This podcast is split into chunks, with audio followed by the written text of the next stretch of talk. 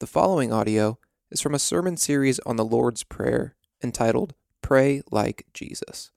For more information about Sacred City Church, please visit sacredcitychurch.com. Hear the word of the Lord from Matthew 6, 9 through 13. Pray then like this Our Father in heaven, hallowed be your name. Your kingdom come, your will be done, on earth as it is in heaven. Give us this day our daily bread, and forgive us our debts, as we also have forgiven our debtors.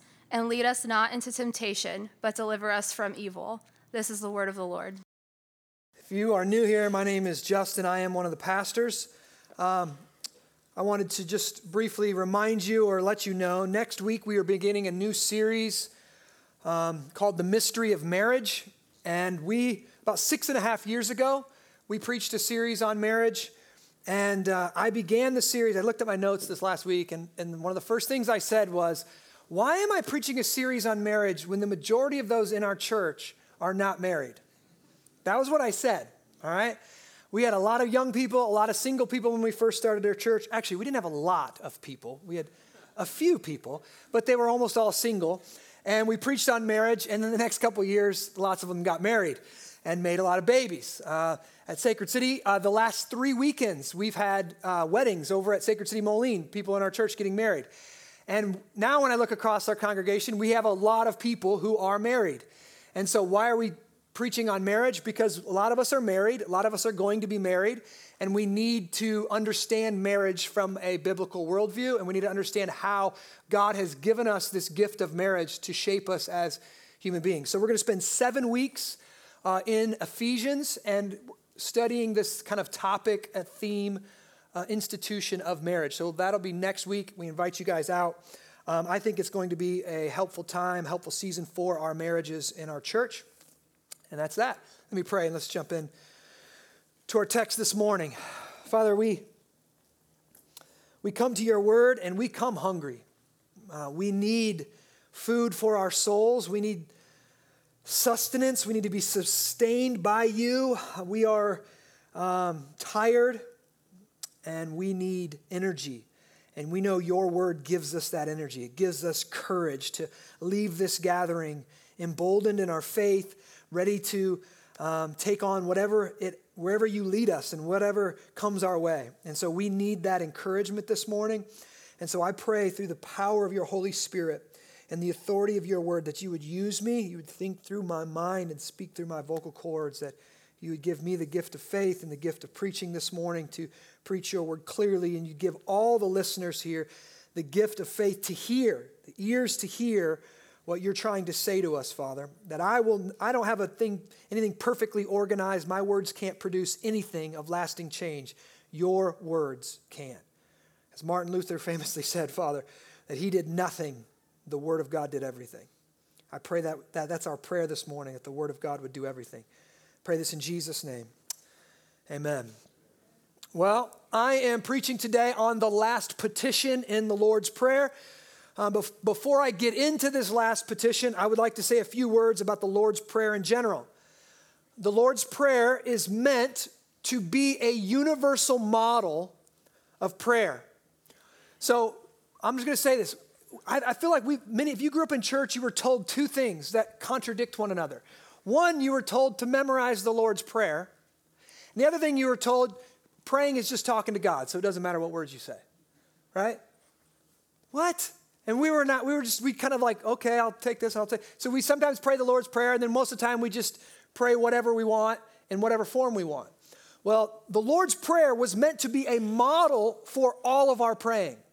Okay? It's meant to shape and structure all of our praying. All of our prayers should find their essence in the Lord's Prayer. The Lord's Prayer is literally the perfect prayer. Jesus, the Son of God, prayed it, right? He teaches us how to pray, and that's what he did. He was a perfect, he was perfect at prayer.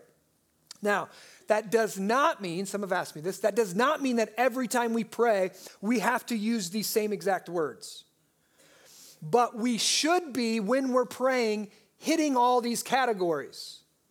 We should begin by meditating on God, letting our thoughts be drawn upward to God.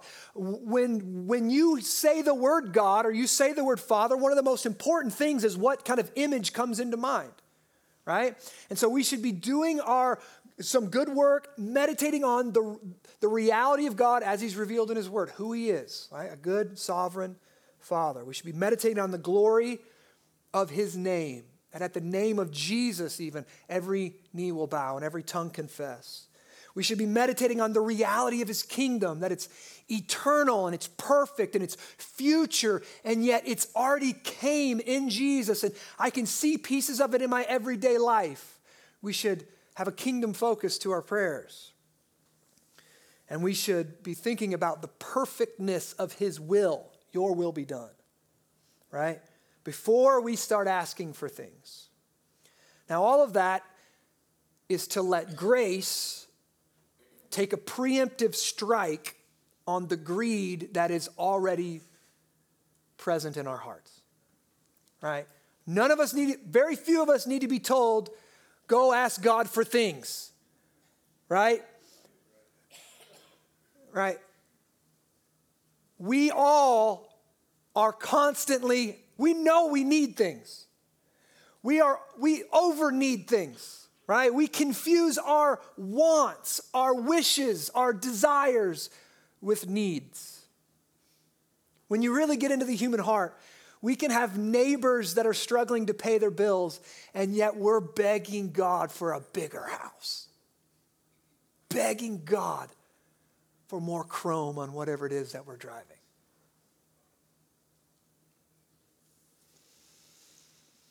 Then the Father shows us we should confess our sins to Him by name. Father, forgive me for the lustful thoughts that I had, for Forgive me for being rude to the cashier at the grocery store. Forgive me for yelling at my children. We confess our sins to God. And after repenting of our sins to the Father, we should conscientiously forgive those who've sinned against us and hurt us. These are all aspects of healthy prayer. Some of you have maybe heard an acronym um, called ACTS, A C T S. Um, it's meant to kind of help keep these categories in our minds. Those categories are adoration. So we start by kind of worshiping and adoring God, and confession. We confess our sins to Him. And thanksgiving, we thank Him for the blessings and the evidences of grace in our life. And then lastly, supplication. We come to God to ask for things. That's a good way to remember uh, kind of the, the categories of this prayer. And now today, Jesus leads us into what I believe is probably the most confusing line in the Lord's Prayer. Jesus teaches us to pray as we're asking Him for things. One of the things that we should ask Him for is this Our Father in heaven, lead us not into temptation, but deliver us from evil, or some translations say, so in the Greek, it's actually deliver us from the evil. And so Theologians are kind of split on does this mean from just evil in general or the evil one? So some translations say deliver us from evil, and some translations say deliver us from the evil one. If you've got an ESV, you've probably got a little asterisk next to that word, and you go down and you look, and it says also known as the evil one. so, what is Jesus trying to teach us in this last petition? Well, the first thing we need to do when we're uh, studying this text here is we need to clarify what is this word temptation? What does that mean? The Greek word translated temptation is peirasmos, and it's also translated in other spots test or trial. Uh, I've got a definition up here. Oh, well, there it is. Look at that. My Greek lexicon gives this definition of this word temptation. It is an examination that has the express purpose of proving a fault in the examinee. Now, what does that mean? Think of temptation as a pop quiz.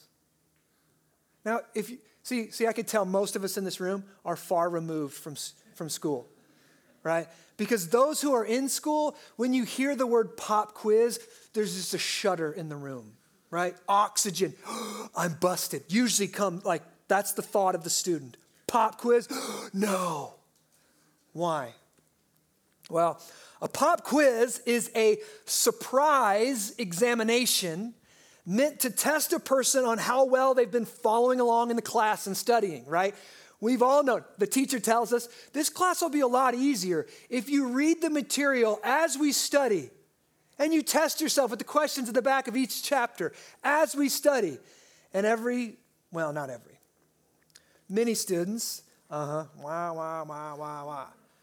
I will take all the material the night before the test.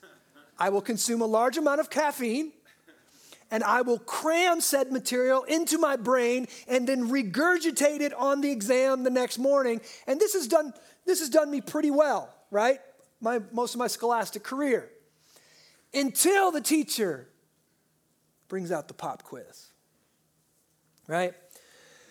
Now, we, we, we learn, you know, there's a lot of studies out there right now that say when you cram for a test, studies show that we don't retain the information. It's in there for a moment and then it's gone a few days later. So we aren't actually learning the subject. Well, pop quizzes are meant to reveal this fact. They're meant to reveal to the teacher and to us how well we're actually doing at learning the subject, not just cramming information. Pop quizzes are meant to help us prepare kind of the foundation of our learning, where all of our future learning will kind of rest or built, be built upon this new foundation. Like if you cram the night before on memorizing the parts of a sentence in grade school, you will most likely forget what you've studied later, and then you're going to have trouble down the road in more advanced English classes, right? I know this from experience. I still don't know what a dangling modifier is. I know it's a thing, it's dangling, but I don't know what it is. All right? Now, what, what, what's the point? Temptation is a pop quiz that tests some aspect of your character. It's money left on someone's desk at work or school, or maybe just in the hallway, what will you do? Will you pocket it, keep it, or will you report it? It's getting caught taking a shortcut on an assignment, copying and pasting from the internet, right? Stealing some ideas, maybe just taking a few shortcuts. Will you admit it and confess it? Or will you lie? It's a friend request from some fake porn account. Will you immediately delete it? Or will you linger, linger over it and accept it? Now, I could go on and on and on. Temptation is a pop quiz that tests some aspect of your character. It can be as subtle as a snooze alarm instead of waking up to read God's word and pray in the morning. Or it can be as forthright as an offer for a one night stand. Temptations come in many different forms. All of them, here's why they're so potent. All of these temptations are tailored to each of our own personal proclivities. Do you know that all of us have fault lines in our character? Moral weak points that, if tested with certain temptations, would crush us in a moment.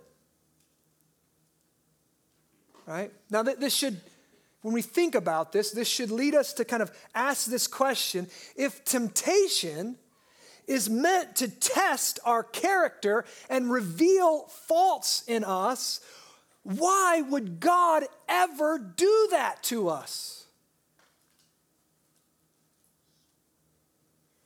Well, it's important that we're clear on this. When you first read this prayer, lead us not in temptation, our first thought is why would we might be have like a surface level reading and go, why would God tempt us? Doesn't he know how weak we are? He wants us to screw up, he wants us to fail. Well, listen to the brother of Jesus. Listen to Jesus' brother here.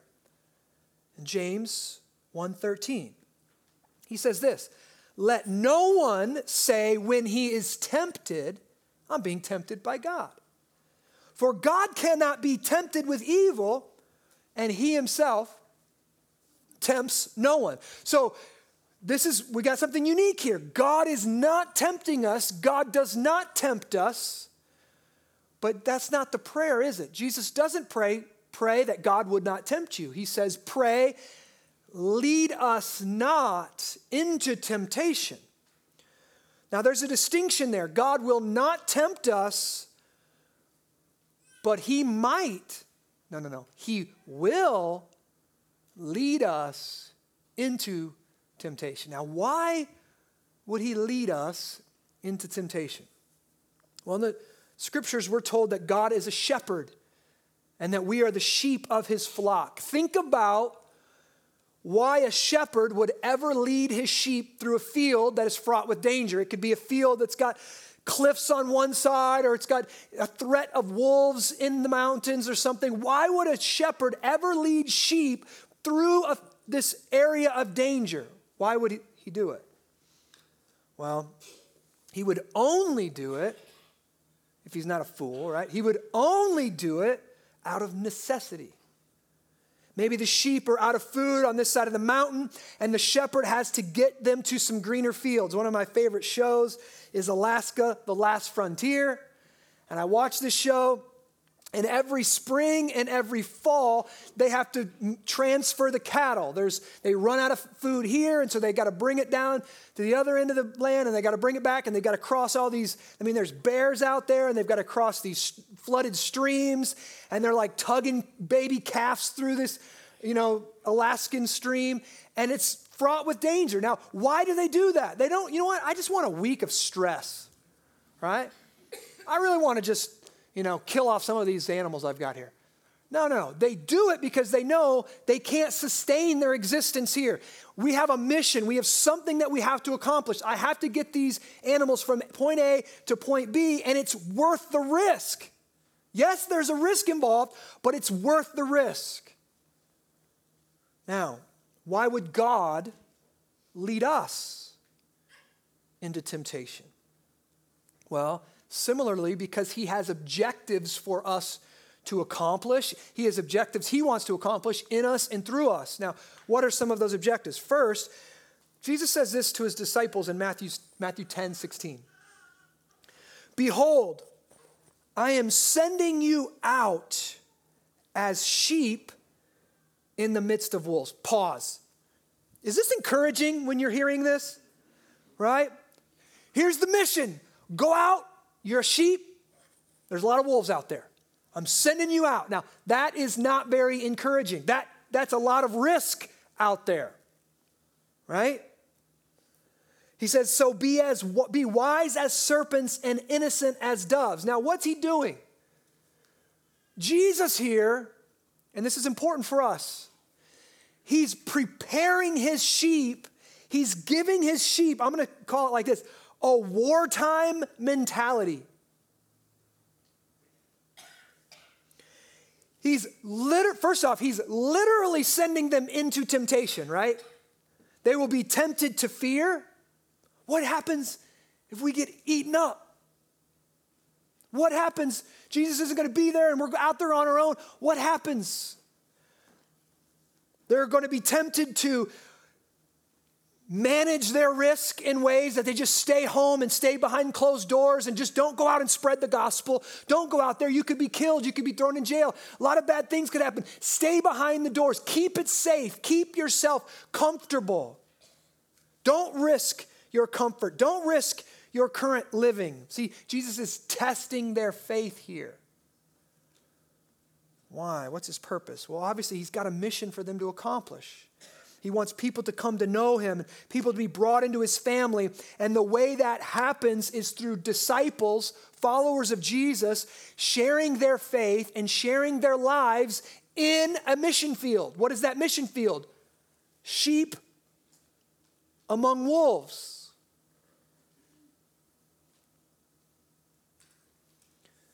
And Jesus is trying to give his disciples this new lens to see the world. It's not comfortable out there. It's not safe out there. It's dangerous, and yet I'm not calling you to stay comfortable and stay safe. I'm calling you to accept the mission of God and go out and take some risk, and that's going to require you to have a wartime mentality.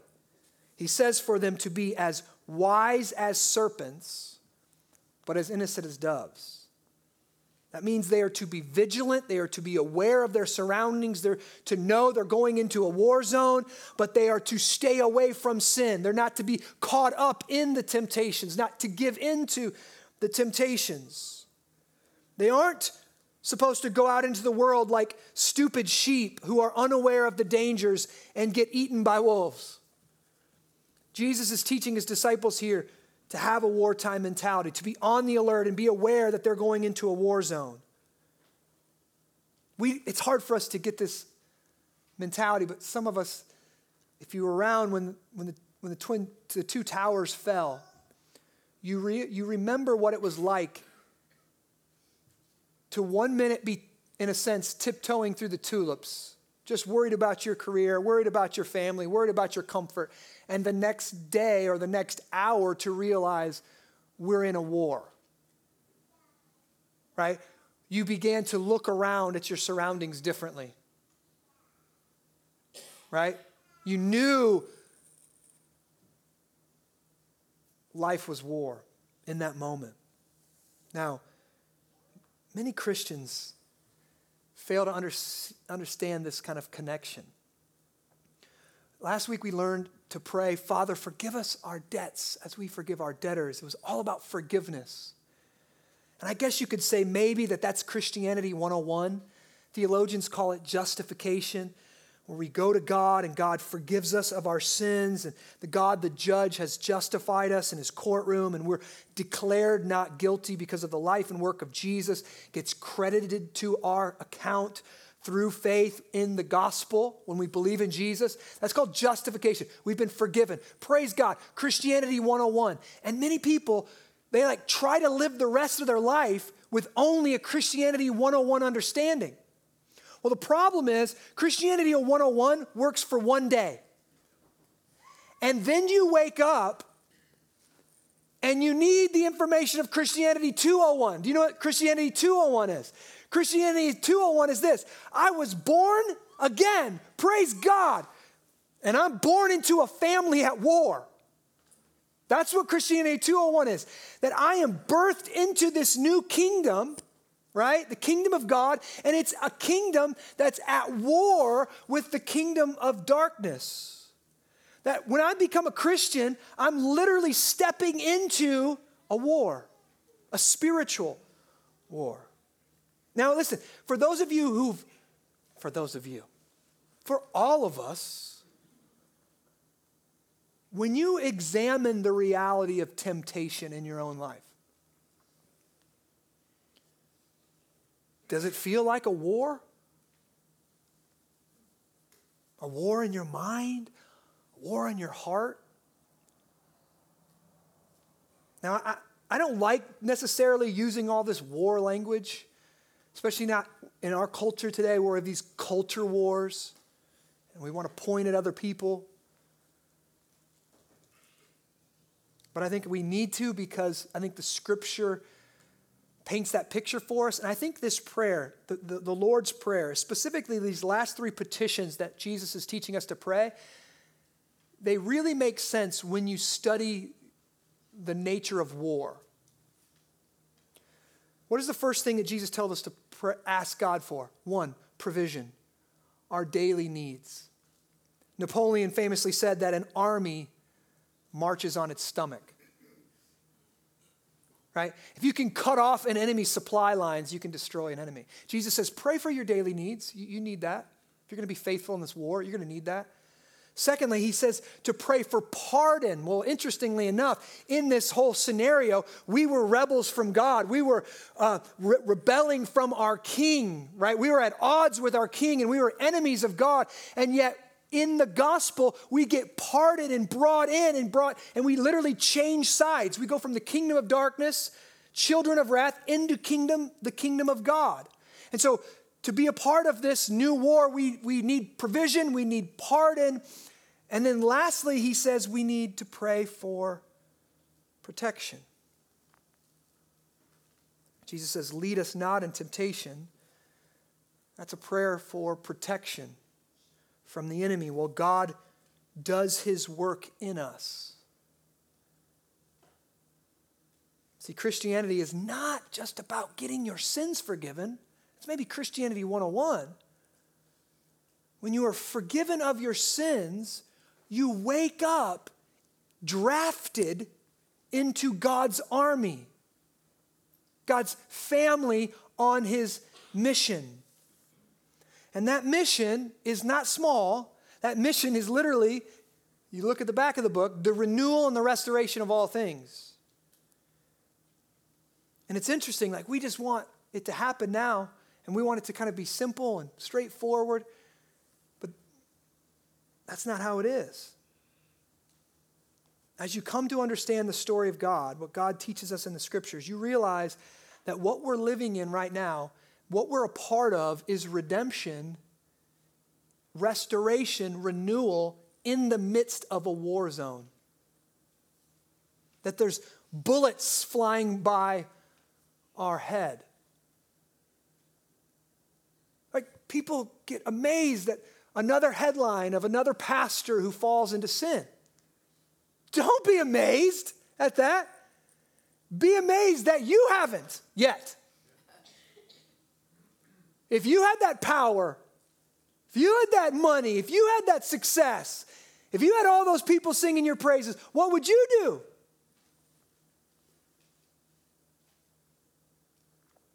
See, we're living in a war zone. We're working and living and raising kids in a dangerous world, right? With danger within us, in our flesh, and a dangerous enemy out there called Satan, whose only goal is to steal, kill, and destroy everything good in the world.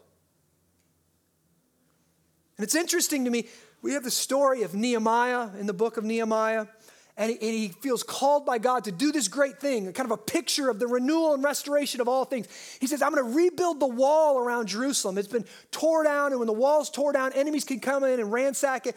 And, and, and, and Jerusalem was just a laughing stock of its, of, it, of its neighbors, the surrounding nations. And he says, I feel called by God to partner together and renew this work, to do a good work. And it's interesting, in this book, Nehemiah, tells the men and the women that are helping him to keep a sword in one hand and a shovel in the other. That there's going to be work of renewal, but there's also battle out, there's also threat to us out there. And so you need, you're, you're going to have to have a wartime mentality. We're going to be fighting and rebuilding at the same time. Now, I think that's the reality we all live with, and many new Christians get really surprised by this right? We, we, in the beginning, we come to God just to get forgiven of our sins. Man, I had this guilt racking my conscience, and I need to get rid of it. I want to be made right with God. And we hear the gospel that says through Christ that can happen to, you, to us. And we say, Thank you, Jesus, for forgiving us our sins. And then we wake up in the morning and realize all of a sudden, whatever was wrong in here it's, there's some aspect to it that's still there, right? And whatever was going on outside of me, I'm still getting tempted by things. All of a sudden, I wake up and now I have an enemy. I wake up and all of a sudden I realize that before I kind of just did what I wanted, now I have almost, it feels like I have two wills. I want to do what God wants me to do and obey Jesus, but then I have this thing, I just want to my own way. Whatever's easiest, whatever's most comfortable, whatever makes me look the best, whatever gives me the most Ha- happiness in the moment. That's what I want. And now the, the Christian wakes up and they've got this struggle going on. Paul talks about it in the book of Romans. I don't do what I want to do, and I do what I don't want to do. I'm at, I wake up and I'm at war. The next day, I realize I'm at war with myself. And I think I shouldn't have to prove this to you too much. I think the temptations we face should wake us up to the reality that we really are living in a war. It should prepare us, as Jesus meant to prepare the disciples as he sent them out. It should prepare us for life in the real world, a, a world at war with God. That we have a real enemy who wants to destroy our families, our churches, our world. The Apostle Paul in the book of Ephesians, he gets really specific with this and he says, We're at war in at least three different ways. First, we're at war with Satan.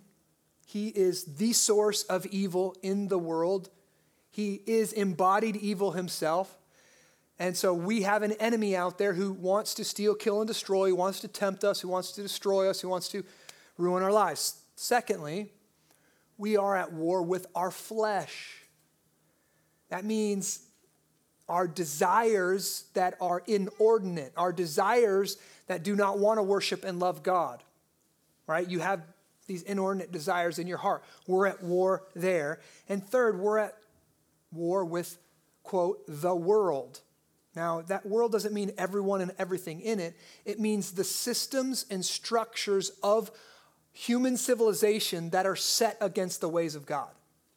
You guys know that our culture has, they say, this is what we want you to believe. That those beliefs, in a lot of ways, are contrary to the ways of God. That is, we, are at, we have warring opinions here in this situation. Now, all of this, think about, think about our flesh, the world, Satan, all, all of these are working together to get us off the mission of God. Do you realize that's the goal? The goal is to, Satan doesn't care about destroying your marriage. He wants to destroy your marriage so he ruins your witness so you don't share your faith because you feel like a failure. See, he doesn't care about destroying that kind of stuff. He doesn't care. He wants to stop, thwart, counteract the work of God, the mission of God. And every time that we kind of give in to temptation and we fail, we are kind of sidetracking. We think we're kind of sidetracking our sanctification and we're disrupting our communion and our encounters with God, right? It just gets us off mission.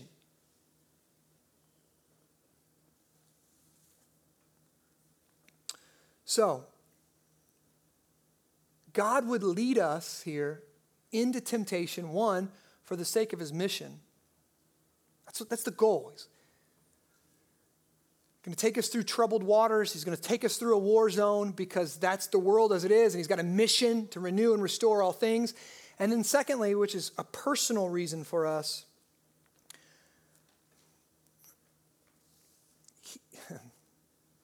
God wants to lead us into temptation to make warriors out of wimps. Now, what do I mean by that? Um, if you have your, well, actually, I'll put it on the screen. Go to James chapter 1, verses 2 through 4. This is what James, the brother of Jesus, is saying. He says this Count it all joy, my brothers and sisters, when you meet trials, there it is, trials of various kinds for you know that the testing, see, there it is again, testing of your faith produces steadfastness. Now, most of us probably aren't praying for steadfastness, are we? Most of us don't put it at the begin, you know, the beginning of the year when we're making our goals for the year. Most of us we don't have my goal this year is to be steadfast. Right? That is a word that just gets lost in the universe. We probably don't ever say it, we probably don't ever pray it. But listen to the Greek lexicon again on the definition of that word steadfast. Listen, the power to withstand hardship or stress, especially the inward fortitude necessary. Okay, steadfast. You know what steadfastness is? Steadfastness is the one trait that is developed in a Navy SEAL when he gets through BUD/S. What is that? They, Navy SEALs, if you know them, I've, I've coached a lot of them. I've trained, I had wrestlers that became Navy SEALs. And this is the one thing that they said. It was similar to wrestlers and similar to this. We can suffer. They can be cold longer than you. They can be hungry longer than you. They can keep their hands above their head longer than you. It's steadfastness. That's the one thing that they're developed, and that character trait follows them in other areas of life most of the time. James tells us here that these temptations that we're going through, that we're going through them to build a new sense of a, a, a strength of character in us that we wouldn't have without doing it. Look at verse 4. And let steadfastness have its full effect. What is the full effect of steadfastness? That you may be perfect and complete, lacking in nothing. James says we should rejoice in our temptations and our trials and our tests because, look, as we resist them and pass them, it is making us into a better, posi- better person.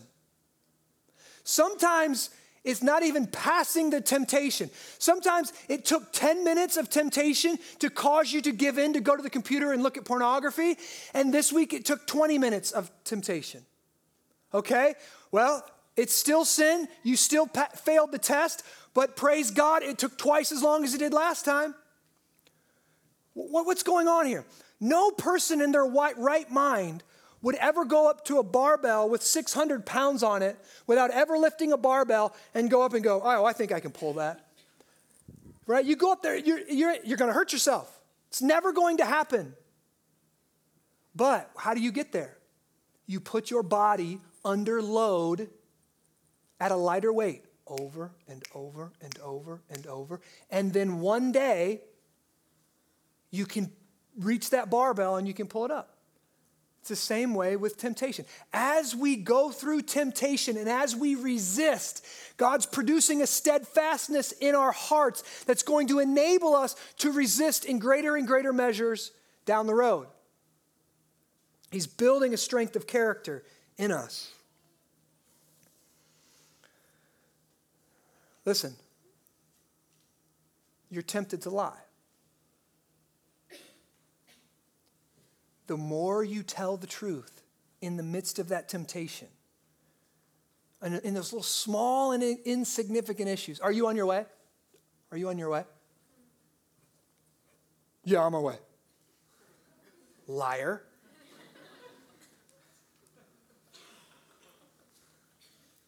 Right? Okay, uh, I know, because see, this is what we do. We think there's some line there's some line, not sin, not sin, not sin, not sin, not sin, not sin, sin. I think I'm, I'm, that, that was probably right here. Because I was thinking about leaving. I knew I should leave. I was going to leave. So, are you on your way? 75% yes. My body hasn't left, but everything else was going. Right? Now, I read this example this week. This illustration of a guy, it was interesting. He had he was convicted of committing vehicular homicide. He was driving at night and um, he was tired behind the wheel and he was just trying to get home as fast as he could. And he didn't see, and there was a, a, teenager running out uh, on the side of the road. He didn't see the teenager and he, and he hit the teenager. And he, he stopped, he looked, he saw what he had done, and he left. And as the story goes, most of the doctors said that the child would have lived if he would have got immediate help. But they didn't find him until the morning and he, and he died. And this man is sitting in his jail cell and he's thinking, why did I do that? Why didn't I? It was an accident. why didn't I just call? Why didn't I just call 911 and get why am I the type of person who would run away from this situation? He was successful in many areas of his life. And he said, as he was thinking about it, he remembered this time when he was a young boy. He was like eight or nine years old. And he went into his dad's um, hutch. You know, most dads have their little cubby of all their special things, right? Most kids know you're not supposed to get in there. Most kids still get in there. And this kid went in, he said he found this this pocket watch that had been passed down in his family. And the kid thought it was so cool and so special. And, and he went he was playing with it and he dropped the pocket watch and it broke. And in this moment, he knew he was in trouble. But what did he do? Eight or nine years old, he took the pocket watch, he put it back in the, the sleeve, he put it back in dad's cupboard. When dad asked him, What happened to my pocket watch? What pocket watch? Well, I'm not allowed to go in there. No, I didn't do anything. And he, see, he saw how, in that moment, a lie was easier than the consequences of his actions. And he chose to, he chose to lie. It's easier for me. Success. It's easier. And he says, from that moment on, I've replayed that scene a million different times. I cheat on a test, a little lie, I don't want to pay my taxes. A little lie. Lying is easier than dealing with the consequences. And so, little battle, little battle, little battle, little battle, little battle. And then when the big battle shows up, guess what? You're the type of person who lies their way out of problems. You don't have another option. Don't be surprised that you fail the big test. You've been failing the little test your whole life. See, Doug Wilson says this manhood is when bo- boys, oh gosh, I, about to, it, was, it came to my mind, then it was gone really fast. That's, that's how my mind works most of the time. Boys do in manhood what they were taught to do as boys. That's what manhood is. You have the freedom to do whatever you want. Whatever you were taught as a boy, that's what you do. If you've been taught to lie, lying is the easy way out of things. You're not going to stop that. You're the type of person who does it. That's how character is formed. Little bitty decisions over and over and over. So this guy's sitting in jail and he's re- he's like he made this connection all the way back and said, "Wow, when I was there, nobody stepped in and stopped this character trait from forming in me. I just became this type of person." Now, see, I, I said before that God's mission was the renewal and restoration of all things, that includes us. God is remaking us and restoring us, and he's, his goal is to make us, the world too, but us into people who look more and more like Jesus. Look at James 1:12. Blessed is the man or woman who remains again steadfast under trial, for when he has stood the test, he will what? Receive the crown of life with God, which God has promised to those who love him. See, God, through, step, through resisting temptation, through fighting temptation, through life in this war, God is making us into people more like Jesus, fit for heaven. It's a process of sanctification. So, why would God lead us into temptation? For the sake of his mission and to make warriors out of wimps. Overcoming temptation and pushing through temptation builds character. Now, lastly, in 1 Peter 1 6 through 8, Peter says this In this you Rejoice, though now for a little while. If necessary, you have been grieved by various trials. Here's that word again. So that, look, the tested genuineness of your faith, more precious than gold that perishes through it, though it is tested by fire, may be found to result in praise and glory and honor at the revelation of Jesus Christ. What's he saying here? As I am tempted and I say, Lord, lead me not into temptation. and I'm crying out to God in the midst of my temptation, it leads to a greater and an, increase in my faith and trust in God. He says, it may be found to result in praise and glory and honor at the revelation when Jesus Christ comes back again. Going through temptation is going to make better worshipers out of us, of Jesus. Now, as I close, if temptation has some positive effects on us,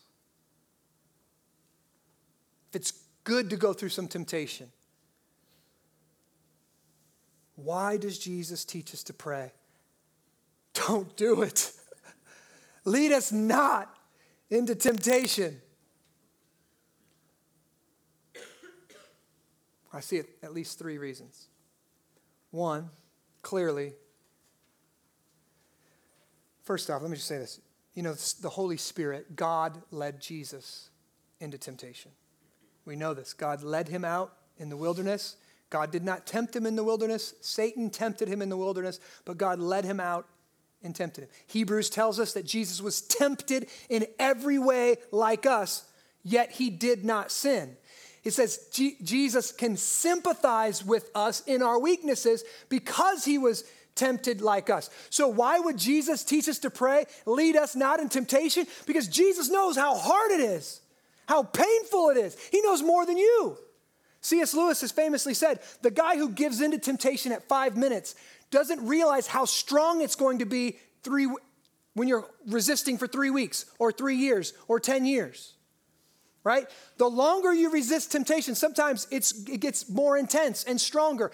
Jesus perfectly resisted all temptation his whole life. Therefore, he knows the weight and the power of sin. He gets it more than we do. And so when Jesus says, Pray, lead us not into temptation, he's saying, I don't want you to fail. And the reality is, when we come to temptation, more than likely, we've all failed far more than we've succeeded. We've all given in more times than we've resisted. And failing is painful, it's discouraging.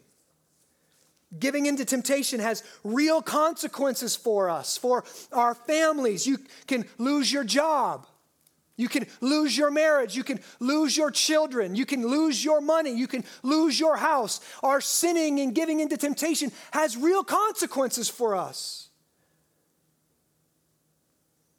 Pastors lose their churches, churches lose their witness, the world loses the gospel.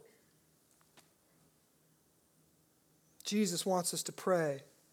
Lead us not in temptation, because he doesn't want us to fail and lose heart, and only a fool skips off into battle.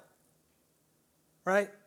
Only a fool, listen, parents, I know we're on all kind of different spectrum on you know how to educate our children, but only foolish parents just send their children off to school in the morning. Just have fun. You're sending your children into a war zone, literally. A war of ideas, a war of values. What is this demand of us as parents? God, lead them not into temptation. God, be with my children. God, help my children. Secondly, praying like this shows that we have a proper or healthy fear. We aren't puffed up in our, our, our assessment of ourself. We realize how powerful Satan, our flesh, and the world really is, and we are no match for this enemy on our own. Charles Spurgeon says, We can never trust God too much, nor can we ever trust ourselves too little.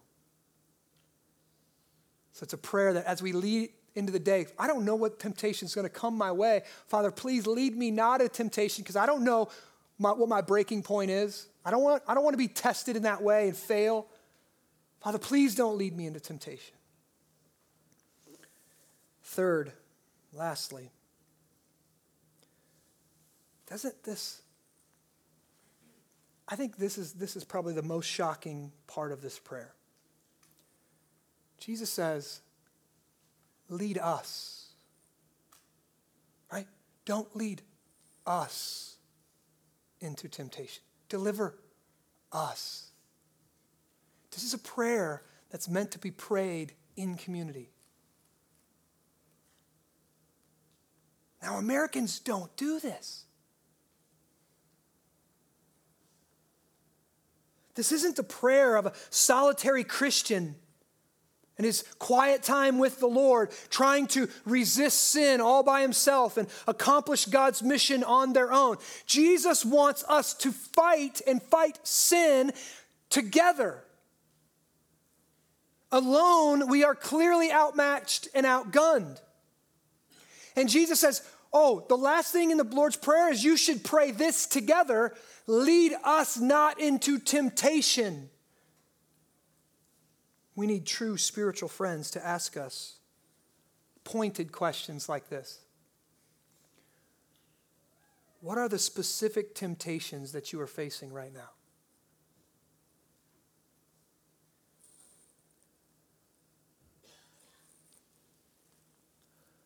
What are the specific temptations you are facing right now? Men, do you have another man that can look at you and ask you that question? The question is not, are you being tempted? Are you kidding me?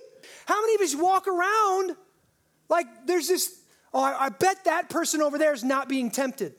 They're a great, I bet they're a great Christian. I can't share my temptations with people because I, there's something wrong with me. No. Every single human being is Christian is being tempted by the world, the flesh, the devil right now. And so to ask your brother or your sister in missional community or fight club, brother, what specific ways are you being tempted right now? How is your faith being tested? Where are you being tempted right now to not trust the goodness and graciousness of God? This should be normal in our prayer life and our prayers together when we're talking with one another. Why? I can pray for you. I can encourage you when I know specifically what's going on. Now, this prayer, Lord, lead us not in temptation. This is how you pray when you get an ac- accurate picture of the reality of the battle that we are in, say, Lord, help us. Lord, protect us. Lord, lead us not in temptation. We don't want to fail you again. I don't want to be a pastor who falls 10 years down the road, five years down the road, and destroys my ministry, destroys the, the work of God here. I have to pray this on a daily basis. Lead me not, Lord. Lead me not. I have to put men in my life to ask me hard questions right? I have to do it's no different for me. Men, who do you want to be 30 years down the road? Do you want to be looking in the face of your wife or some other woman? Do you want your kids looking at you like he's the guy who left my mom? He's the guy who cheated on mom. Ladies, this isn't just for men. Who do you want to be?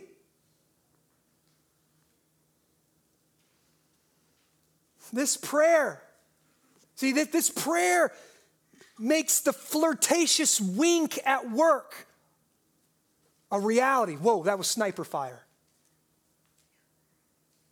See, nobody just wakes up in bed with somebody else without making a hundred little decisions before that tiptoeing through the tulips, and you don't realize that the wink is sniper fire aimed at your soul, ruining you, your family, your career, on and on and on, and the God's witness in the world in a lot of ways. This prayer says, Help us remain steadfast under trial and temptation. Help us keep a wartime mentality. I don't trust myself. I don't have the strength to be victorious. Now, Many churches could use this and they could whip us up into a. Fr- this is why you got to be strong. You got to read your Bible more. And you got to listen to only Christian music. And you got to have a Christian bumper sticker on your car and wear Christian clothes, have Christian glasses, have Christian things on all your walls at work. You just got to Christianize everything. That's how you win the war. No. Jesus says, Lead us not in temptation, but deliver us from the evil one.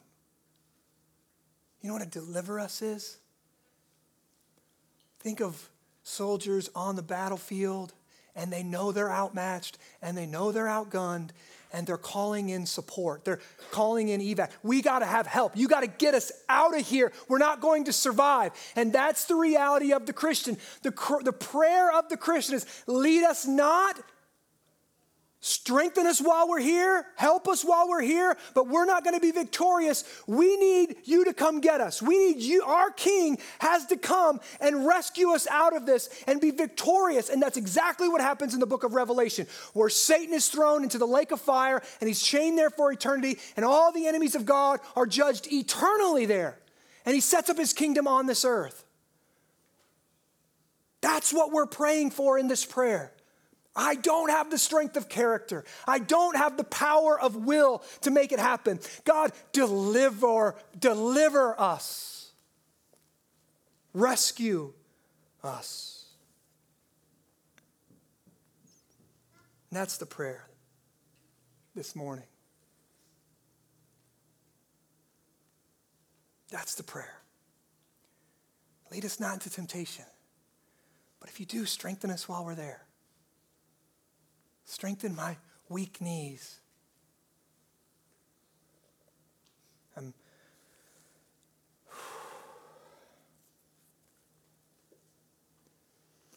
as we wait. This is, this is the great joy of the gospel. See, the gospel isn't just you can be forgiven of your sins. The gospel is the king is coming to restore and renew all things, and the battle will be over. Not right now. We got to have a wartime mentality now, but then we won't. Then the lion and the lamb will lay down together. See? So Jesus teaches us as we wait for God's kingdom to come to pray for protection and to pray for deliverance. This is the difference between Christianity and every other religion. Every other religion says, clean yourself up, strengthen your character, become a better person, and you'll have acceptance with the gods and with yourself. Christianity says it's the exact opposite. Once you realize how hard it is to clean yourself up, how hard, how strong of a battle you're in, the Christian throws his hands up and waves the white flag and says, Deliver us, O Lord, I need rescue. I need your grace. If you've never done that, it's, a, it's something that happens within your heart where you go from trusting your own strength and trusting your own will and trusting your own intelligence to trusting God, trusting Christ as He's revealed in the Word.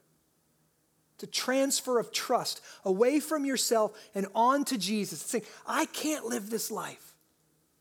I can't do it without the grace of Jesus Christ. An interesting thing that's not just the way we become Christians, it's the way we grow as Christians. Last week, forgive us our debts. That's justification. This week, lead us not into temptation, deliver us from evil. This is sanctification. This is how we grow as Christians. We grow not by moving on from the gospel, but by going deeper into it. Father, I'm realizing more and more and more that I am weak in myself and I can't do this on my own. Who's going to deliver me from this body of death? Jesus Christ our Lord. The same gospel that saves us sanctifies us. Let me pray. Father,